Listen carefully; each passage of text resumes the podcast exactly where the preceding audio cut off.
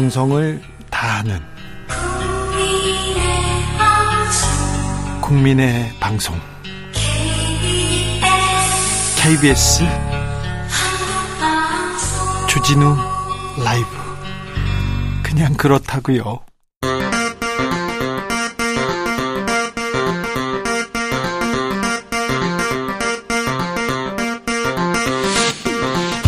주진우 라이브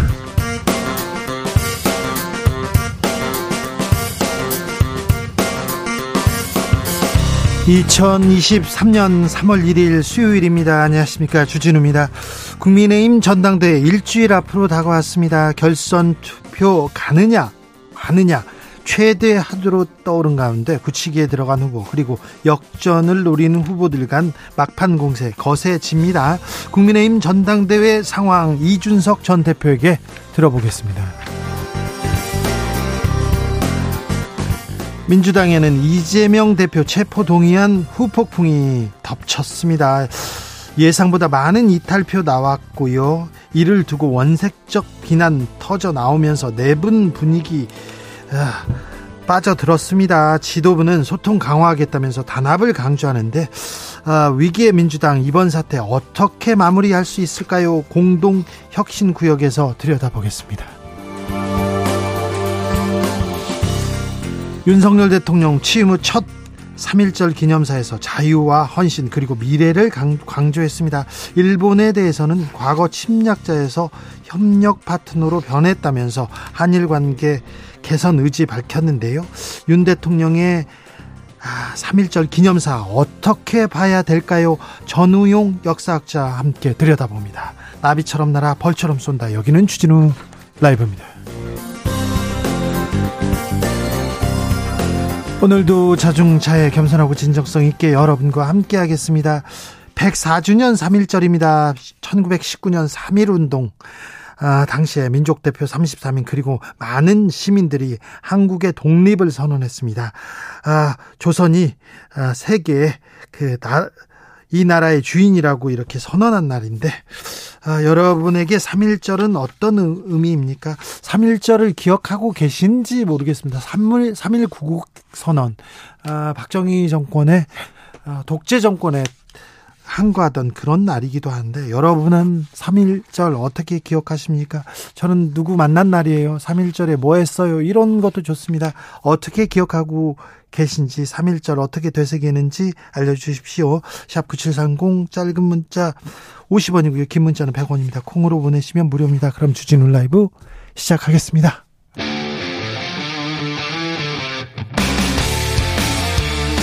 탐사보도 외길 인생 20년 주 기자가 제일 싫어하는 것은?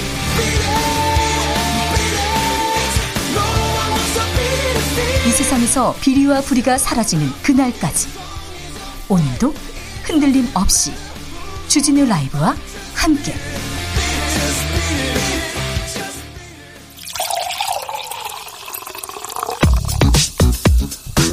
진짜 중요한 뉴스만 쭉 뽑아냈습니다. 주스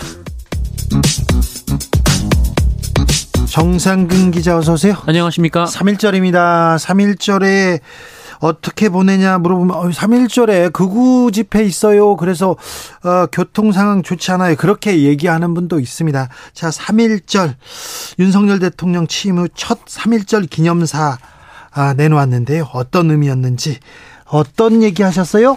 네, 윤석열 대통령은 지금 일본은 과거의 군국주의 침략자에서 우리와 보편적 가치를 공유하고 안보와 경제 그리고 글로벌 어젠다에서 협력하는 협력 파트너로 변했다라고 말했습니다. 네.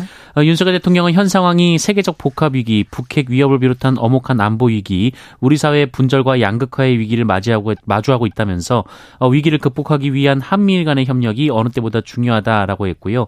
이 보편적 가치를 공유하는 국가들과 연대하고 협력하여 이 세계 시민의 자유 확대와 세계 공동의 번영에 기여해야 한다라면서 어, 이것은 104년 전 조국 자유와 독립을 외친 그 정신과 다르지 않다라고 밝혔습니다. 과거 얘기는 없었습니까? 과거사에 대해서는 뭐라고 안 했습니까? 네, 이번 기념사는 1300자 남짓의 분량이었는데요. 어, 강제징용이나 위안부 등 구체적인 과거사 현안은 등장하지 않았습니다. 문재인 대통령의 마지막 3.1절 기념사, 일본은 역사 앞에 겸허해야 한다, 이렇게 얘기했고요. 2018년 첫 3.1절 어, 기념사에서는 일본을 가해자, 반인륜적 인권 범죄를 어, 저질렀다. 그러면서 반성을 촉구한 바 있습니다. 윤석열 대통령의 첫 취임 첫 기념사가 어떤 의미인지 잠시 후에 전우용 선생님한테 자세하게 물어보겠습니다. 이재명 민주당 대표는 윤석열 정부의 대일 정책 강하게 아주 강하게 비판했습니다.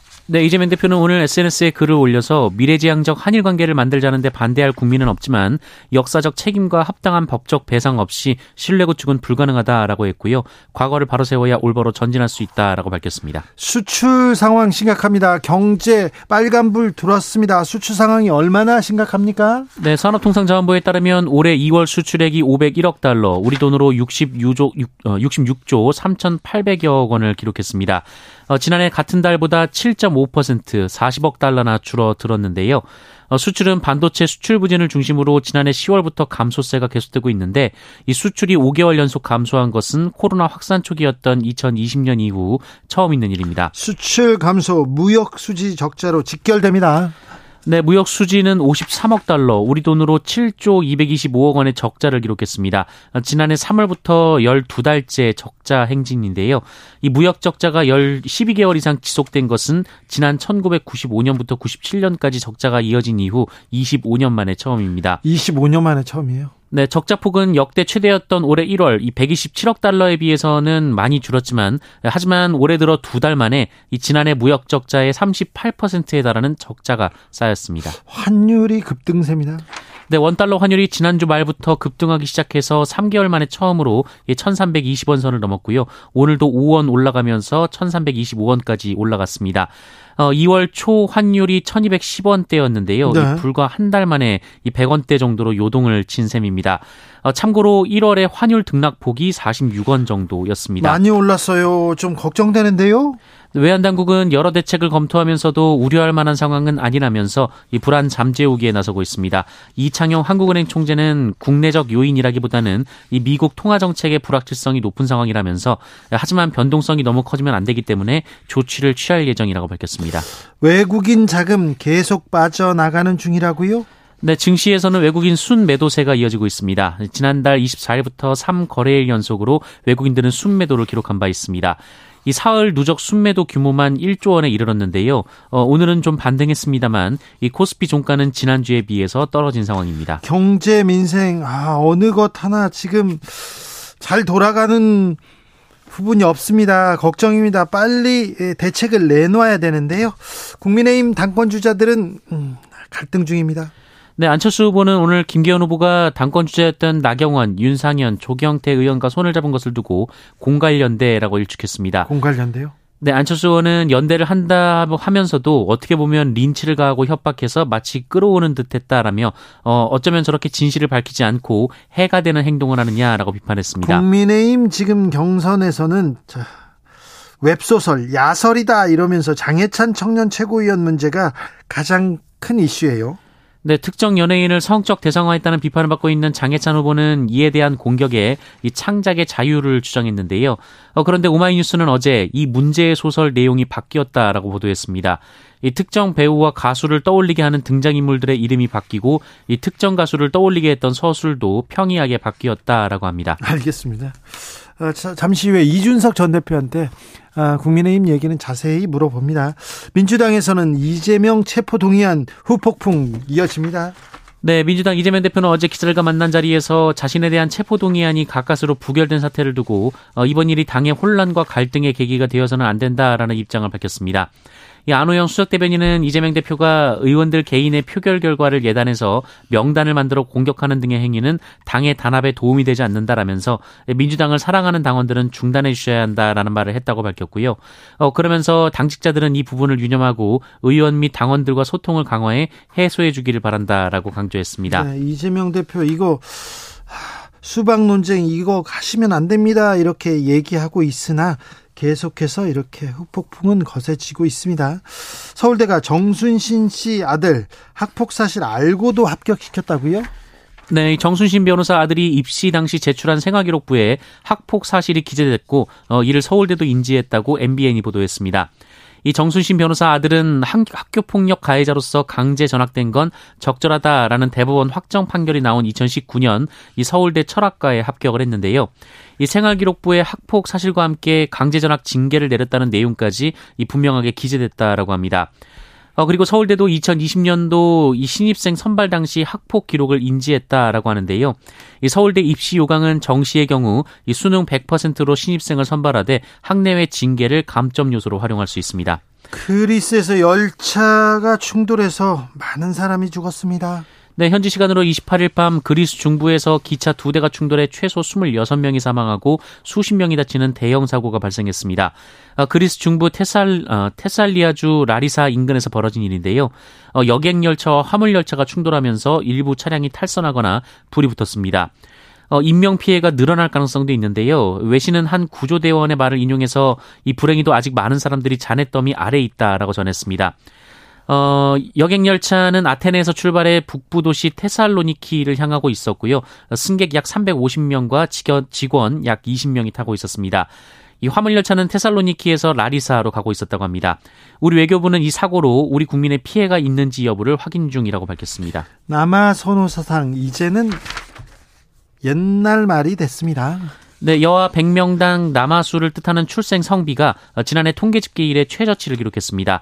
이 남아 선호 사상이 극심했던 1990년대에는 이 출생 성비가 100명당 110명이 넘었는데요. 네. 어, 특히 1990년은 116.5명에 달했습니다. 이거는 좀 문제가 컸어요. 네, 하지만 이 최근 출생 성비는 정상 범위로 꼽히는 103명에서 107명 수준을 유지하고 있고요. 어, 지난해 출생 성비는 104.7명으로 전년보다 0.4명 감소했습니다. 주스 정상근 기자 함께했습니다. 감사합니다. 고맙습니다. 3일절입니다. 3일절 어떻게 기억하십니까? 어떻게 보내고 계십니까? 물었습니다. 3308님 3일절 제 생일입니다. 네 축하드립니다. 바로 26님 3일절 둘째 아들 생일입니다. 아이고 축하드립니다. 네. 아, 아직 7살밖에 안 됐는데 역사 교육은 시키고 있습니다. 아이고 훌륭하십니다. 박지영님 제 생일입니다. 아이고 축하드립니다. 어머님께서 3일절 사이렌 소리 들으면서 저를 낳으셨다고 그러네요. 아 그렇군요. 7970님께서는 3일절이 오늘 결혼 기념일이에요. 절대 못 잊어요. 결혼 20주년인데 커피 테이크아웃해서 귤 한 봉지 싸서 밀양댐 드라이브 하고 지금 돌아가는 중입니다. 차 안에서 듣고 있어요. 이벤트 치고는 뭐 소소한 일상 보냅니다. 저녁 가는 길에 손칼국수 생각 중입니다. 어유 손칼국수 좋죠. 아, 8848님. 저는 3일절 치킨보입니다. 이게 무슨 말이죠? 아, 치킨 배송했다고요? 알겠습니다. 6995님, 3일절은 학교에서 비정규직으로 일하고 있는 저에게 계약 시작일이기도 합니다. 3일절 3일 3월 1일 시작으로 올해 13번째 계약서 썼습니다. 정규직 전환 언제쯤 될 수 있을까요? 오, 13년째면 이거 이거 똑같은 일을 하고 그러면 정규직으로 옮겨줘야 되는 거 아닙니까? 학교네요. 학교 비정규직 문제 굉장히 좀 심각한데 이 문제는 어떻게 지금 아, 좀 개선하고 개혁하려고 하는지 여기에 대한 보관도 좀 궁금합니다. 제가 물어볼게요. 주진우 라이브.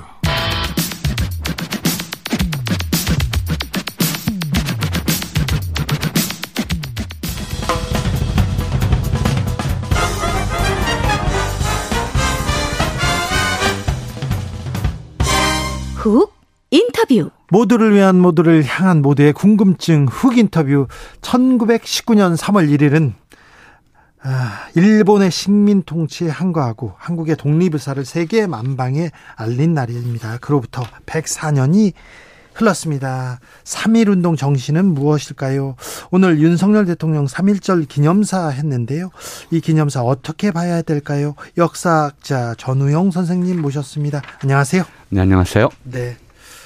3.1절은 어떤 날입니까?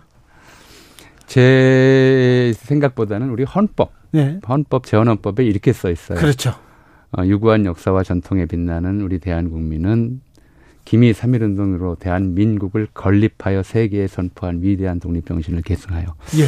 그러니까 이건 이제 3.1절이잖아요. 네. 우리 지금은 5대 국경일이고 예. 1949년부터 2000년, 2002년까지는 4대 국경일 중에 하나였어요. 아, 그래요? 그러니까 이게 대한민국 독립 선포일이에요. 대한민국이 3일절부터 시작됐다 이렇게 그러니까 봐야 되는 거죠. 미국을 놓고 예로 든다면 네. 7월 4일은 미국의 독립기념일인데 네. 이날이 미국 정부가 수립된 날도 아니고 예. 미국 헌법이 공포된 날도 아니에요. 예. 미국 13도 대표 13주 대표가 모여서 독립을 선언한 날이죠. 예. 그리고 독립 전쟁을 통해서 미국이란 나라를 건설했거든요. 네. 근데 그날을 독립 기념일로 축하한다고요. 예. 우리도 3일절이 그런 날이에요. 예. 그 이후 26년을 독립 전쟁의 역사로 기억을 하고 예. 3일절에 대한민국을 건립하여 세계에 선포했다. 예. 그 그날 원래 이제 우리 헌법상의 의미는 그렇습니다. 헌법에서도 그리고 역사적으로도 대한민국이 시작된 날이네 어찌 예, 보면 그렇죠. 세계 만방에 이렇게 어, 대한민국이 독립 독립된 국가라고 이렇게 외쳤습니다. 어, 역사적 세계사적 의미도 있었죠. 그렇죠. 네. 어 다들 이제 불과 몇 년 전에 3.1운동 100주년을 지났으니까 예. 그때 김일독립선언문 암송하기가 이제 전국적으로 유행했잖아요. 예. 기억하실 거예요. 네.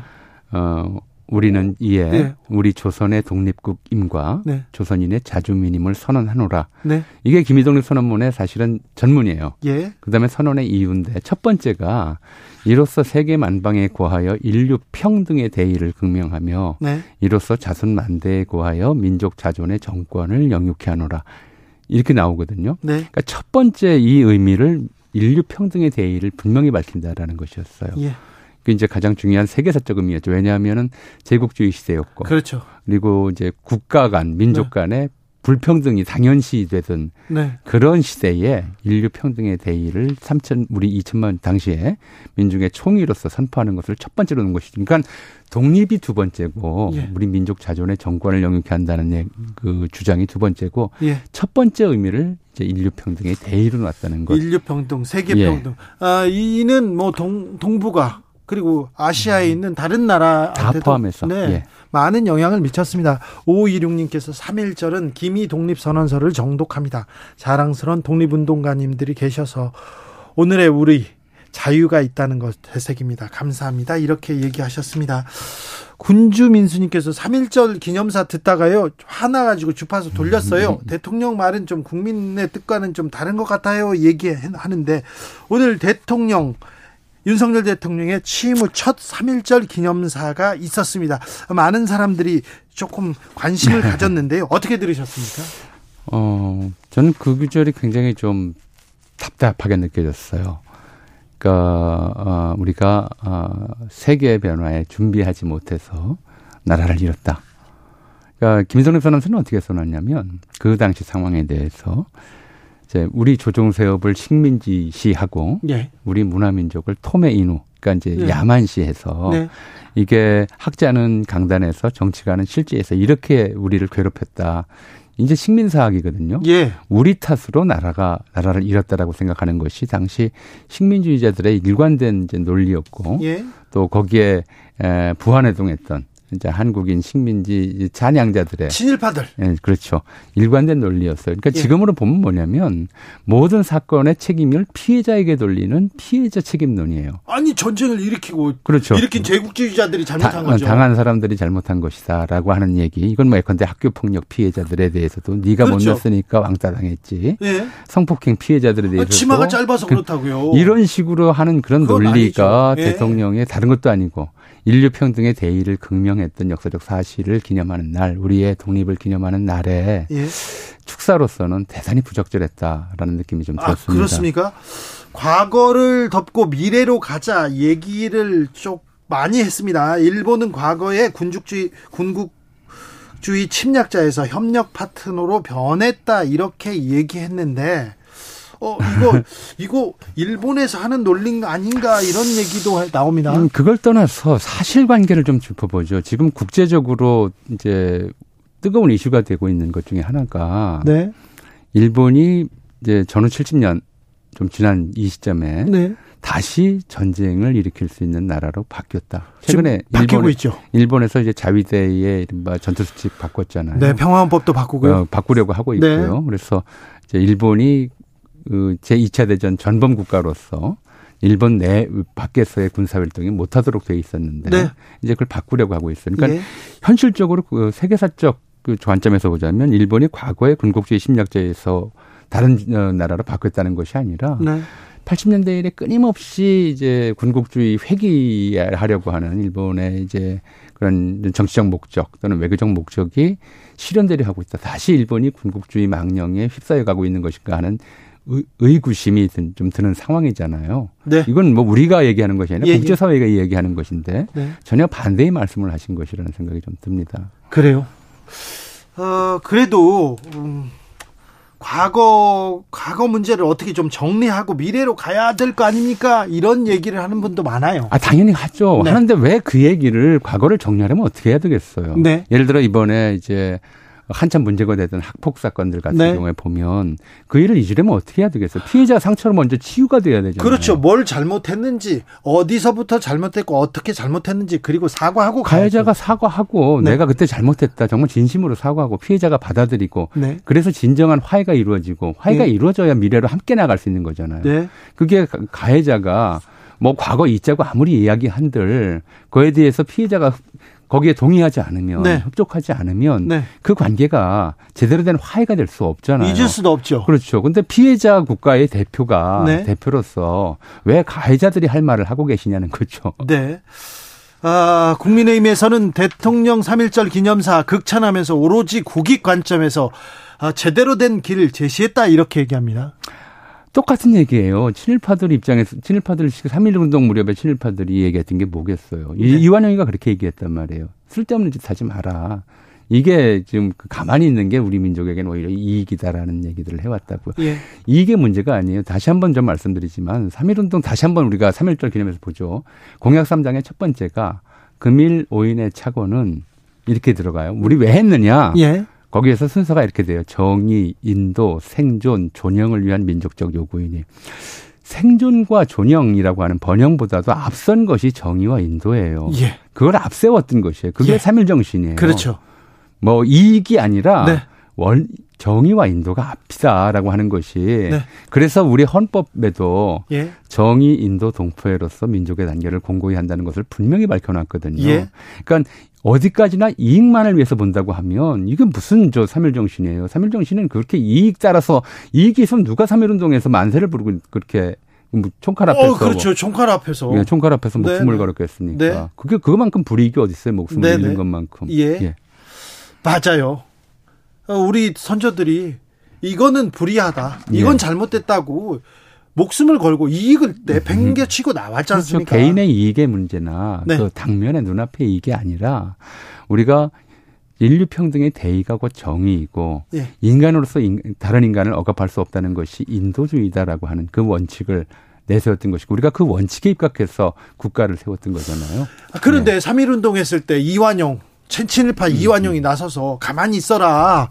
지금 나와서 지금 나와서 만세 부른다고 우리한테 이익이 될 것 같으냐. 가만히 그렇죠. 아, 세상 안 바뀐다. 이렇게 예. 얘기했죠. 해방 후에도 그런 얘기했죠. 뭐 당연히 당연히 친일파들이 그렇죠. 예. 정권을 잡고요. 예, 예. 그러니까 뭐 어, 어쩔 수 없었다. 예를 들어 이제 대표적인 게 그런 것들이란 말이에요. 학교를 운영했던 사람들, 교장, 뭐 이사장들 이런 사람들이나 교회를 가졌던 목사들. 예. 어, 이제 일제 말기에 심지어 뭐 그 목사들이 예. 어떤 일을 했냐면 교회종 헌납 운동. 예. 이런 것도 벌이고 예. 무슨 뭐 저 비행기도 헌납했어요. 네, 그래서 네. 비행기 이름이 장로교에서는 조선장로호, 감리교에서는 감리교 단호 이런 네. 것도 헌납하고 별별 일을 다 했거든요. 예. 심지어 교회 안에다가 일본 신사의 이제 휴대용이랄까요? 예. 실내용이라고 하는 가미따라는 걸 설, 가미따나라는 걸 설치하고 일부 예배를 신사 참배 형식으로 진행하는 이런 일도 했었단 말이에요. 그렇죠. 회개하고 반성하라는 얘기가 나오니까 우리가 이렇게 안 했으면 네. 어떻게 교회를 지켰겠느냐. 어떻게 학교를 지켰겠느냐. 그러니까 예. 당면의 이익이죠. 예. 눈앞에 이익을 놓고 이제 한 행동은 정당하다라고 하는 이런 논리를 폈기 때문에 네. 그 논리가 살아있는 거죠. 아이고 이익을 다 내려놓고 음, 음. 독립운동에 헌신하신 분도 있지 않습니까? 그렇죠. 그런 분들한테 부끄러워서 어떻게 그렇게 얘기를 할 수 있습니까? 아, 교회 일부 교회가 그랬고요. 뭐 가톨릭도 그랬고요. 절도 그랬습니다. 그때. 아, 다른 종교도 그랬다는 얘기합니다. 지금 그래도 어, 윤석열 정부 대해서는 한일 관계 개선하겠다면서 지금 강제 동원 피해자 배상 관련해서 어떤 해법을 내놓고 있는 것 같습니다. 어찌 보시는지요? 네, 지금 말씀하셨지만 이제 배상 보상이 문제의 핵심은 아니에요. 네. 문제 핵심은 사과죠. 네. 사과고 그리고 이제 그 뒤늦게 굉장히 오래된 일인데도 피해자들이 이제 대법원에 소송을 걸었던 것은 그것이 인권 유린에 해당한다라고 하는 것이고 한국 대법원도 그것이 인권 유린 행위로서 그렇죠. 일본 기업이 거기에 대해 책임이 있다고 한 거예요. 네, 인권 유린 했잖아요. 책임을 인정하고 거기에 대해서 이제 책임을 지는 예. 이 원칙에 대해서 한국 대법원이 판결을 했는데 네. 근데 지금 현재 그 마련되고 있는 해법은 어 가해자의 책임 인정 부분이 빠져 있잖아요. 네. 그게 빠져 있으니까 이거는 이제 그 유족들로 유족들이나 받아들일 수 피해자로서는 없다고 합니다. 예. 받아들일 수 없는 얘기잖아요. 돈 우리 마치 돈 때문에 눈앞에 이익 때문에 소송낸 것처럼 예. 또또 이익주의로 돌아가요. 예. 사람이 이렇게 돈으로만 모든 것을 해결하는 건 아니잖아요. 네. 좀 사과를 원하는데 예. 돈몇 푼 던져주고 이거면 됐지 이런, 이런 식의 이야기를 한다든가 게다가 그 돈의 출처도 어 가해 기업이 아니라 예. 이제 한국 기업들이 좀 돈을 내 가지고 기금을 만들겠다고 하는 방식을 검, 어, 검토하고 있다고 하니까 아 참 답답하고 납득하기 어려운 일이죠. 네, 정의, 인류의 가치 이런 게 있습니다. 이익보다 돈보다 좀 우선하는 아 여기 이 문제도 여기에서 좀 출발하고 생각해야 되는 것 같습니다. 배상 문제도 다 좋고요, 보상도 좋고 뭐라고 하, 좋지는 않습니다만 자. 아무튼 이 역사 문제, 과거사 문제는 이 가치 정의의 측면에서 어, 마무리하고 넘어가야 된다. 이렇게 선생님께서 말씀하시는데요. 음, 아, 더불어민주당에서는 한일 관계 개선 너무 좀 굴욕적이다 이런 그 비판 이어가고 있습니다. 대일 현 정부의 대일 외교 전략 어떻게 보시는지요? 어, 이미 해방 직후부터 계속 이제 한일 관계는 늘 이제 줄타기처럼 네. 되어왔어요. 근데 일 한일 관계가 좋았던 때는 어차피 이제 항상 그랬거든요. 가해관 사실을 인정하고 예. 일본이 이제 과거 그런 차례가 있었죠. 일본 뭐 저 어, 왕이 예. 어 이제 통서개엄 뭐 무슨 뜻인지 잘 모르겠습니다만은. 금할 수 없다고 한다든가 네. 식민지 지배에서 문제가 있었다라고 유감 하는 표명하는 유감 표명을 한다든가 네. 이러면 좀 좋아지고 예. 그리고 그렇지 않고 끊임없이 이제 일본의 과거 침략 만행을 부인하고 예. 어, 또 일본의 그 잘못을 인정하지 않는 일들이 계속되면은 또 네. 나빠지고 이런 거였단 네. 말이에요. 그러니까 지금 현재 한일 관계가 나쁘다라고 우리가 이제 에, 규정을 한다면 그 예. 이유가 어디 있었느냐. 아베 계속 일본에서 아베 정권 이래 네. 군국주의 회귀 그게 문제였죠. 이제 정책을 본격화하고 네. 그리고 더불어서 과거 군국주의 시대에 우리나라를 포함한 아시아 각국에 에, 안겨줬던 피해에 대해서 부정하고 이러는 일들이 계속되면서 악화되고 있는 거거든요. 그러니까 결자 해지라고 해서 결국 이 문제를 풀어가는 단초는 일본이 과거 식민지 배 시절에 식, 그 제국주의 시절에 벌였던 자국의 만행에 대해서 인정할 것 솔직하게 인정하고 사과하고 사과하는데 돈 안 들어요 그런 것들은 어떻게 보면 일부는 좀 돈이 드는 게 있을지 모르겠지만 그렇게 하면 되는데 전혀 안 그러고 있기 때문에 계속 악화되고 있거든요. 네. 그러니까 이걸 마치 우리 정부가 뭘 잘못해서 우리 정부 때문에 한일 관계가 악화됐다고 인정하는 것 자체가 네.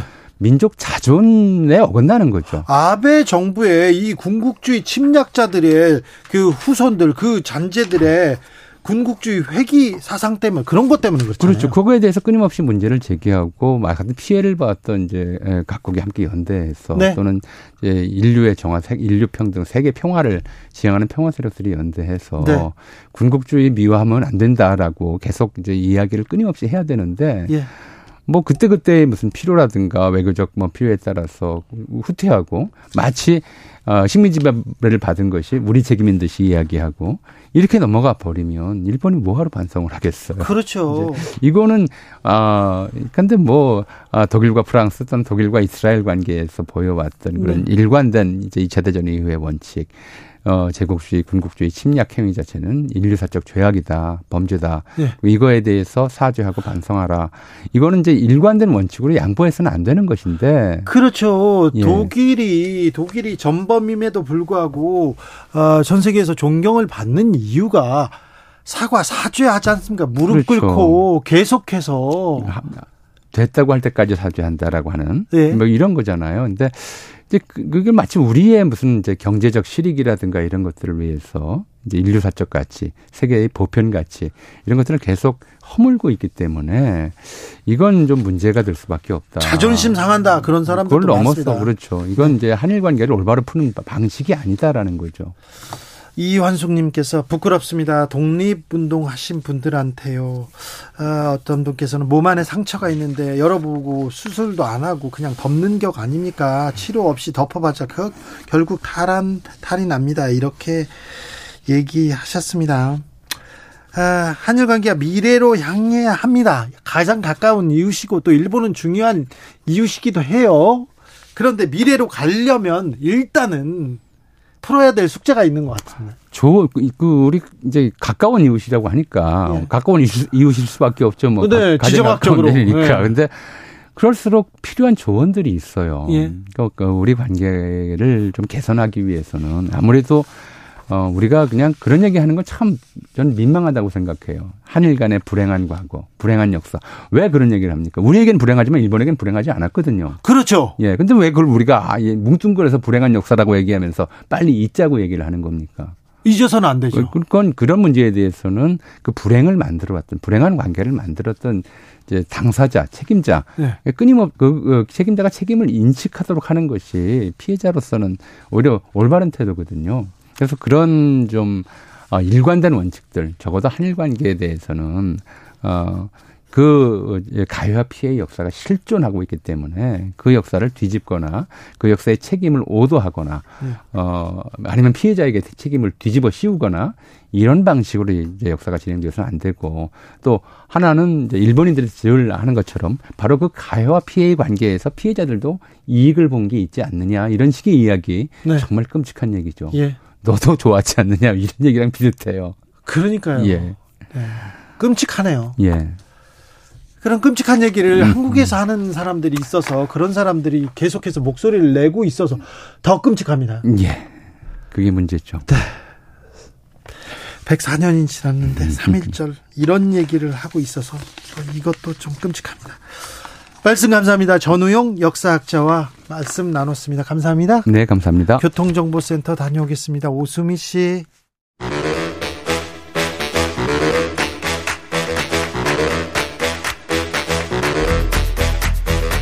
이것이 혁신이다. 여야를 내려놓고 관습을 떼버리고 혁신을 외쳐봅시다. 다시 만난 정치 공동혁신구역.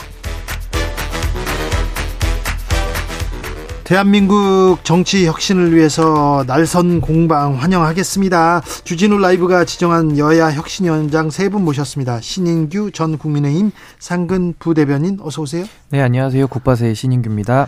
용의힘 기본소득당 의원. 네, 안녕하세요. 기본소득당 용혜인입니다. 오늘은 전용기 더불어민주당 의원 전화로 모셨습니다. 네, 안녕하십니까. 더불어민주당 전용기 의원입니다. 네.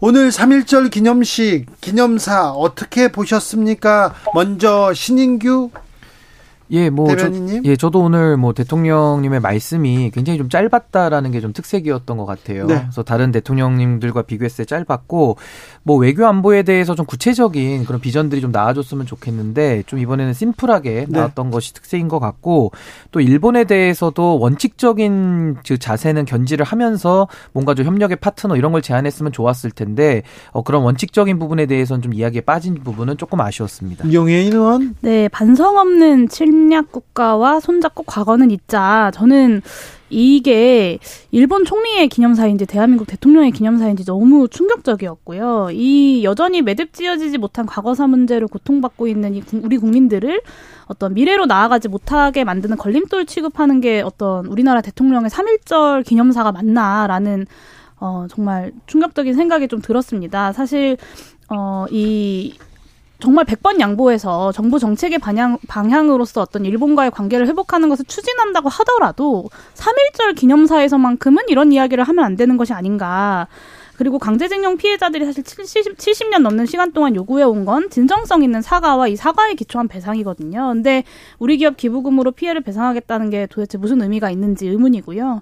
뭐 이 굴욕적이고 부정의한 선택이 윤석열 대통령이 일본과 공유하고 있는 보편적 가치라면 저는 그런 보편적 가치는 보편적이지 않다고 생각합니다. 전용기 민주당 의원한테는 안 듣겠습니다. 네, 알겠습니다. 네. 저도 하실 말 있어요? 네, 할말 많습니다. 사실 아, 그러면 한 마디만 들었겠습니다. 예. 3.1운동 기념식에서 했던 얘기로서는 굉장히 부적절했던 것이죠. 앞서서 말씀 주셨지만 강제징용 언급 없었고 사실 여기에서 전문가들도 일본 과거사 면제부 줬다라는 비판하고 있지 않습니까? 저는 굉장히 부적절했다고 봅니다. 네, 알겠습니다. 어우, 짧게 끝났네요. 가해자 일본 역사를 어떻게 볼 것인가? 피해자 아, 우리나라는 이 역사를 어떻게 볼 것인가? 이게 좀 많은 그 시각차라고를 할 수는 없습니다만 일단 가해자가 잘못을 인정하고 사과하고 그, 그 거기에서 시작돼야 되는데 그 부분이 아, 너무 잘못돼 있습니다. 그래서 이 우리, 우리가 이 과거에서 지금 앞으로 못 나가는 겁니다. 일본에 대해서 존중하지 존중할 수도 없고요. 자. 아. 학폭 가해자 아들 때문에 낙마했습니다. 아, 아들을 옹호하려다가 2차 가해자가 됐다고 하는 정순신 변호사 논란은 계속됐습니다. 이 문제 어떻게 보셨습니까? 전용기 의원? 저는 그 검찰의 제 식구 챙기기가 도를 넘었다 이렇게 보고 있습니다. 네. 결국에는 지금 한동훈 장관은 이 법무부에서는 뭐 알 수가 없었다라고 하면서 구조적 문제라고 이야기를 했었는데요. 실제로 청와대 민정수석실에서 있던 인사검증을 법무부에서 가져갈 때부터 많은 비판들이 있지 않았습니까? 네. 그러나 한동훈 장관은 본인들은 모든 것을 할 수 있다는 양 막 그렇게 이야기를 했었고 심지어는 뭐 미국의 FBI처럼 하겠다면서 미국도 다녀오셨어요. 그런데 이렇게 5년 전에 논란이 컸던 사안임에도 불구하고 그리고 본인과 윤석열 대통령이 중앙지검장에 중앙지검에서 같이 근무했었음에도 불구하고 해당 내용을 몰랐고 이번 인사가 이렇게 진행됐다. 그리고 이것이 비단 구조적 문제만으로 일어났다. 이것은 제 식구 챙기기다 보면은 자기의 눈을 자기 손으로 가린 격이 아닌가 저는 그렇게 보고 있습니다. 용해인 의원? 네, 이 정순신 씨는 아들 때문에 낙마한 것이 아닙니다. 그러니까 박폭 가해자 아들을 적극 두둔하기 위해서 할 수 있는 모든 방법을 다 동원해서 2차 가해를 본인이 직접 했기 때문에 저는 낙마한 것이라고 보고 있고요. 이게 그러니까 단순한 자녀 문제가 아니거든요. 그러니까 분명한 피해자가 있는 학교 학교 폭력 사건으로 어, 뭐, 학폭위가 열렸고 법원 소송까지 갔는데 이 모든 것이 검증 단계에서 누락됐다. 이거는 있을 수 없는 일이라고 봅니다. 이 국가수사본부장의 경우에는 이제 윤석열 정부가 수사권을 가진 경찰을 틀어주려고 하는 것이 사실 경찰국 신설 논란에서부터 계속해서 이어져 왔는데 어, 이런 논란은 어, 검찰 출신이 가서 수사권을 장악할 수만 있다면 이 정도 흠은 흠도 아니라고 윤석열 정부와 한동훈 장관이 생각했던 게 아닌가라는 의구심이 들고요. 저는 완전 무결한 것처럼 국민들과 국회를 훈계하던 한동훈 장관이 이 건에 대해서도 그렇게 이야기할 수 있을지 잘 모르겠습니다. 저는 분명하게 한동훈 장관이 책임져야 된다고 생각합니다. 신인규 부대변인? 예, 저도 뭐 정순신 변호사가 그 서울중앙지검의 인권감독관까지 지낸 이제 네. 검사 출신인데요. 저도 이 학폭 사건에서는 정순신 변호사가 저는 그 가해자의 아버 지이지만은 소송까지 길게 끈 거를 봤을 때는 저는 같은 가해자의 위치에 있다 이렇게 생각을 하고요. 예? 인사 검증이라는 것이 추천과 검증, 임명이라는 세 가지 단계로 지금 이루어지고 있는데 누가 정순신 변호사를 추천했는지 또 왜 검증에 대해서는 이것이 부실 검증인지 아니면 같은 검사들끼리 고의적으로 면책을 시켜준 것인지도 좀 따져봐야 될 것 같고 저는 이번에 그 한동훈 장관이 뭐 약간 마음적으로만 책임을 느낀다라는 식으로 네. 이야기를 했는데 전 그렇게 가볍게 볼 사안은 아니다 이렇게 봅니다. 아, 그렇죠. 어, 자기 사람을 추천했어요. 근데 검증 실패했다고 볼 수도 있습니다. 검증을 안 했다고도 얘기하는데 검증 일단 실패했고요. 책임이 실종됐어요. 누군가는 책임을 지고 사과를 해야 되는데 학폭 문제 해결 음, 해결하라 근본적인 뭐 방침 정해봐라 이렇게 얘기하고 넘어갈 게 아니라 잘못한 사람은 잘못했다고 일단 해야 됩니다. 가해자들은 잘못했다고 일단 얘기해야 피해자가 이렇게 들어보고 진심 어린 사과인지 생각을 하지 않습니까? 이거 잘못한 사람은 어, 남의 얘기처럼 유감이다. 모르겠다 이렇게 얘기하지 말고 몰랐다 얘기하지 말고 어, 이 실종된 책임 책임감 어떤 누군가는 찾아와야 되는데 이 문제는 네 계속해서 누군가는 좀 책임을 져야 되는데 잘못은 했다고 해야 되는데 그냥 넘어가는 것 같습니다. 민주당 분위기가 조금 어수선합니까 전용기 의원? 뭐 조금 어수선한 것은 인정해야 될 것 같습니다. 예 어떻습니까? 뭐 이재명 대표 표결 말씀하신 것 같은데. 네. 민주당에서는 사실 많이 당황을 했습니다. 네? 그리고 우리 지지자들도 굉장히 좀 많은 어, 분개를 하고 화가 좀 많이 난 모습들을 보이고 있는데 사실 이럴 수밖에 없는 상황이 되었다고 저는 생각을 해요. 왜냐하면 검찰의 어, 수사가 좀 굉장히 좀 무리했었고 실제로 영장 청구도 분명히 그 대장동과의 뭐 관련된 혐의가 있는 사람들을 모두 풀려났고 재판을 밖에서 불구속 상태로 봤는데 굳이 이재명만을 인신을 구속해서 재판을 받아야 된다고 하는 것들이 말도 안 된다. 이렇게 해서 의원들이 총의를 모았고 한 169석 정도 되는 의원들이 모두 참여한 가운데 우리가 표결에 임했는데 어, 말과는 다르게 실제로는 표결이 그렇게 나오지 않지 않았습니까? 그래서 138명이나 되는 의원들은 어떻게 생각하냐면 이거 우리가 속은 것 아니냐. 이렇게 생각을 하고 있거든요. 그러다 보니 어, 많은 당원들도 화가 나 있는 상태고 어, 의원들도 좀 어안이 벙벙한 상황이라서 그렇게 좋은 상황은 아니다. 저는 그렇게 보고 있습니다. 용해인 의원 어떻게 보셨어요? 네, 일단 뭐 이 살생부에 관련돼서 이제 논란이 많이 있고 조금 전에 전용기 의원님께서 당원들이 화가 많이 나 있다라는 이제 말씀을 하셨는데 저는 좀 이 얘기를 좀 하고 싶어요. 그러니까 살생부 작성의 부적절함은 부적절함이고 네, 당원들이 어떤 국회의원들의 표결을 포함한 정치 행위에 대해서 의견을 개진하고 이 판단의 근거와 내용에 대해 설명을 듣고 피드백하는 과정 이 지금 대한민국 정치에 좀 실종되어 있는 것이 아닌가. 국민의힘도 마찬가지고 민주당도 마찬가지고. 그래서 어, 어떤 평가도 할 수 없다. 국회의원의 어떤 행위에 대해서라고 한다면 저는 정당이라는 것이 왜 존재하는가라는 의구심이 이번 표결과 그 뒤에 민주당의 내용을 바라보면서 좀 들었고요. 이 국회의원은 평당원 한 명보다 더 큰 책임과 권한을 갖는다고 저는 생각하는데 이 과정을 만들어내고 당원들과 의견이 다르다면 당원들을 설득해내는 것 역시 국회의원들이 해야 되는 역할이라고 생각합니다. 그래서 어떤 국, 그 이번 표결 이후에 국회의원이 당원들을 상대로 싸우는 지금의 구도 역시 뭐 살생부와 마찬가지로 좀 바람직해 보이지는 않는다라는 말씀을 좀 드리고 싶습니다. 신인규 대변인? 예, 저는 이재명 대표의 혐의가 이제 공소장에 대해서 한동훈 장관이 이제 국회에서 보고를 하지 않았습니까? 네. 근데 들어보면은 구속의 필요성은 충분히 있어 보입니다. 근데 구속영장의 발부 주체는 법원이고요. 결국 국회에서 동의를 통해 가지고 영장 실질 심사를 받으러 가냐 마냐의 문제였는데 이미 그것 자체가 지금 봉쇄가 되지 않았습니까? 근데 참 이번에 민주당 에서 저는 이탈표가 많이 나왔습니다만은 저는 그 민주당 의원들이 헌법기관으로서 헌법에 나온 대로 국가 이익을 우선해서 양심에 따라 저는 직무를 처리한 것이다라고 보고요. 그럼에도 불구하고 민주당 내부에서 또 그분들을 색출한다라는 식으로 나와가지고 압박을 가하는 이런 모습들은 굉장히 민주주의적인 그런 퇴행이고 좀 민주당 내부에서도 그런 좀 폭력적인 문화는 좀 사라져야 되지 않는가 좀 그렇게 봅니다. 전용기원 저도 뭐 마찬가지로 보고 있습니다. 그 뭐 신인규 대변인의 말에 동의한다는 얘기는 아니고요. 용해인 의원의 이야기를 어 저는 인용을 좀 하고 싶은데 사실 뭐 어떠한 평가도 할 수 없다라고 한다면 굉장히 그 우리 정당의 존재 이유가 없어지는 거라고 보고는 있습니다. 그러나 이렇게 좀 과격한 방법은 좀 자제해야 되지 않을까에 대한 이야기는 있습니다. 네. 이렇게 사실 앞으로 우리 정당이 갈등 속으로 들어가지 않고 통합의 리더십을 좀 믿어야 되는데 현 상황에서 대표의 메시지가 무엇이었냐면 표결이 끝나고 난 이후에 의원들과의 소통을 좀 더 강조하겠다 이렇게 말씀을 하셨거든요. 그리고 단합을 외쳤죠. 그렇죠. 그렇기 때문에 대표의 리더십을 한 번 더 믿고 이렇게 갈등으로 가지 않게끔 지지자들도 살생부까지 만들어서 잘잘못을 지적하기보다 정말로 이 어, 우리 뭐 불구속의 필요성이라든지 그리고 검찰의 무도함을 알리는 것에 좀 더 힘을 써주면 좋지 않을까 저는 그렇게 생각합니다. 네. 자, 이 조금 네 분까지는 아니지만 아니지만 갈등의 조짐이 있어요. 이 갈등의 조짐을 이렇게 어떻게 마무리하고 민주당이 봉합하고 앞으로 나가는지 이게 어, 좀그 큰 숙제가 될 것 같습니다. 아, 차기 원내대표 누가 되냐 이런 얘기도 나옵니까 전용기 의원? 아직까지 그런 내용은 나오지 않습니다. 그러나 네. 이번 표결에서 보다시피 어, 뭐, 이게 권력 투쟁으로 갔을 때에는 최악의 저는 시나리오를 쓰고 있다고 보고 있거든요. 네.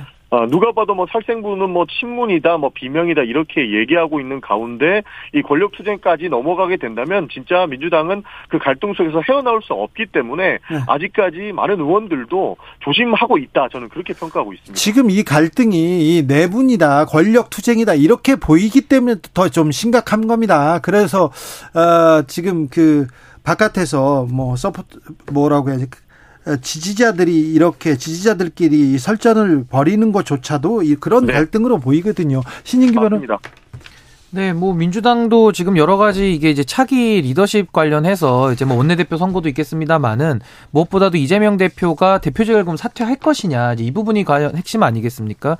그래서 저는 이번에 원내 교섭단체 이상을 이룰 수 있는 30석 이상의 이런 반란표가 나왔기 때문에 좀 민주당 내부에서는 이제 좀 소신 있는 목소리들이 좀 더 주목을 받을 수 있을 것이다. 저는 이렇게 봅니다. 바램 같아요? 아니 바램이 아니라 네. 네, 그런 예상을 해봅니다. 네. 어, 어떤 목소리가 나올지 좀 지켜보자고요. 국민의힘 음, 당권 경쟁은 어떻게 돼가고 있습니까? 아, 국민의힘 당권 주자들 굉장히 좀 관심을 받았는데 그동안 뭐 저기 학폭 얘기가 있었고요. 정순신 논란이 있었고 그다음에 이재명 대표의 체포 동의안 얘기가 나와서 좀 관심에서 멀리 좀 사라진 거 아니냐 이런 생각도 합니다. 그래서 더 좋다 이런 후보도 있고요. 안 좋다 하는 후보도 있어요.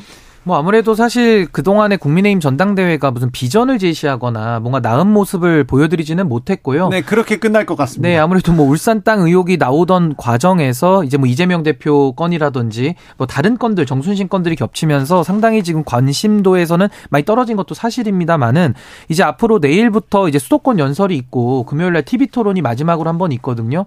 그래서 다음 주에 이제 표결이 이제 투표가 이루어질 것인데 그 전까지 이제 마지막 어 스퍼트를 올려서 뭐 2등 후보인 천하람 후보라든지 뭐 안철수 후보 이런 분들이 이제 2위권을 놓고서 굉장히 좀 치열한 그런 결전을 할 것으로 보입니다. 아, 용혜인 의원 어떻게 보세요? 네, 2등 후보 천하람이라는 표현이 되게 지금 네, 신, 신 대변인님께서 네. 이거는 어떤 네 조금 네. 이따 설명하겠습니다. 네, 천하람 의원, 천하람 후보의 등장에 제가 어쨌든 지금까지 누가 더 대통령과 친한가를 두고 경쟁했던 국민의힘 그 주권 여당 당대표 선거에 뭔가 조금 새로운 비전이 등장할 수 있지 않을까라는 기대를 했었는데 사실 그런 모습은 크게 보여지지 않는 것 같아서 굉장히 아쉽습니다. 근데 되게 정말 여당의 선거가 코미디로 흘러가고 있다라는 생각이 드는데요. 그 김기현 후보의 울산 땅 의혹을 강력하게 제기하면 서 후보 후보를 사퇴해라 라고까지 이야기했던 황교안 후보가 결선 가면 김기현 후보를 지지할 뜻을 밝혔습니다. 이게 사퇴해야 되는 의혹이라고 한다면 결선 투표에 갔는데 어떻게 김기현 후보를 어, 지지할 수 있죠? 저는 잘 이해가 안 되고 이 황교안 대표 후보가 굉장히 우스워지는 모양새인데 권력 앞에 그런 부끄러움은 없구나라는 생각이 좀 들었습니다. 그래서 어, 저는 기본적으로 땅 투기하는 사람들 그리고 공공을 위해서 일하는 것보다 자기 곳간 늘리는데 관심 있는 사람들 권력에 줄서 기 하는 사람들은 자격이 없다라고 생각하고 이번 집권 여당 대표 선거의 결과가 총선의 결과까지 영향을 미칠 거라고 생각합니다. 전용기 의원님. 네, 저도 뭐 천하람 후보야 이렇게 일 곱 이렇게 승승장구하는 모습들은 오히려 국민의힘이 조금이라도 변화하고 그다음에 우리 국회에서도 대화가 통하는 정당으로 변모하고 있는 것 아닌가 이런 생각을 가지고 있습니다만 어, 지금 뭐 KTX 논란이라든지 뭐 땅 투기 하는 이런 모습들은 정말 국민들한테 보기 안 좋은 모습이라고 생각을 하거든요. 예. 그래서 조금 더 어, 좀 밝은 모습으로 국민의힘 전당대회가 치러졌으면 좋겠다라는 생각이 들고 용인 의원님 말씀하신 것처럼 이렇게 사리사욕을 채우기 위한 정치는 앞으로 사라져야 된다. 저는 그렇게 생각합니다. 음, 청년 정치인들이니까 하나만 물어볼게요. 장해찬 후보의 웹소설 논란되고 있는데 이거 어떻게 보십니까, 신인규 대변인? 글쎄요, 뭐 저는 그 과거 웹소설 논란에 덧붙여서 지금 뭐 페이스북 과거 글까지 소환이 돼서 장례찬 후보가 상당한 지금 이제 공세를 받고 있는데 저는 이제 그분의 과거를 이렇게 쭉 보다 보니까 과거에 우리가 이재명 대표에 대해서 뭐 막산이라는 호를 붙여드렸었는데 이 장례찬 후보도 막산이라는 호를 또 부여받아야 될 상황 아니냐 이렇게 볼 정도로 굉장히 논란이 많습니다. 그래서 저는 이분이 뭐 당선이 될지 안 될지는 모르겠습니다만은 당선이 되더라도 이것은 국민의 힘에 굉장한 좀 어, 악영향이 있을 그런 요인들이 많아서 좀 걱정이 많습니다. 용해인 의원? 네, 작품의 서술이라는 건 어, 언제나 이제 작가의 선택에 달려 있는 겁니다. 근데 그저 익명의 작가였으면 이 표현의 자유 뒤에 숨었을 수 있었겠지만 대통령의 측근으로서 여당의 지도부가 되겠다는 이는 당연히 자신의 인식에 대해서 어, 평가받고 책임져야 되지 않겠나라는 생각이 들고요. 현실에 존재하는 성차별과 잘못된 성인식을 그대로 답습했기 때문에 문제가 되는 거라는 점을 좀 분명하게 말씀드리고 싶습니다. 네. 어, 지금 천하람 후보가 2위를 달리고 있다고 얘기해서 그러는데 3위를 달리는 조사도 있습니다. 리얼미터가 미디어트리뷴 의뢰로 21일에서 22일까지 조사했습니다. 김기현 후보가 1위고요. 안철수 후보, 천하람 후보, 황교안 후보 순이었습니다. 아, 네. 아, 자세한 사항은 중앙선거 여론조사 심의위원회 홈페이지 참조하시면 됩니다. 자, 국민의힘은 끝까지 어, 비전 경쟁, 정책 경쟁을 하지 않을 것인가 이 부분도 큰 관심사인데요.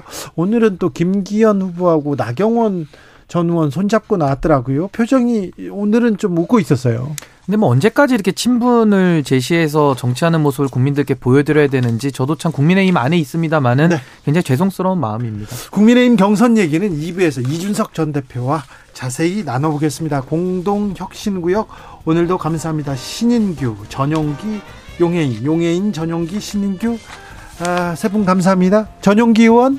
네. 어디에 계세요? 저는 지금 그 동탄에 있습니다. 동탄이요? 동탄에서 네. 뭐 하세요? 지역 사무실에서 여러 가지 서류 작업들을 좀 하고 있습니다. 알겠습니다. 다음번에 스튜디오에서 뵙겠습니다. 네. 아, 세분 감사합니다. 네, 감사합니다. 네, 감사합니다.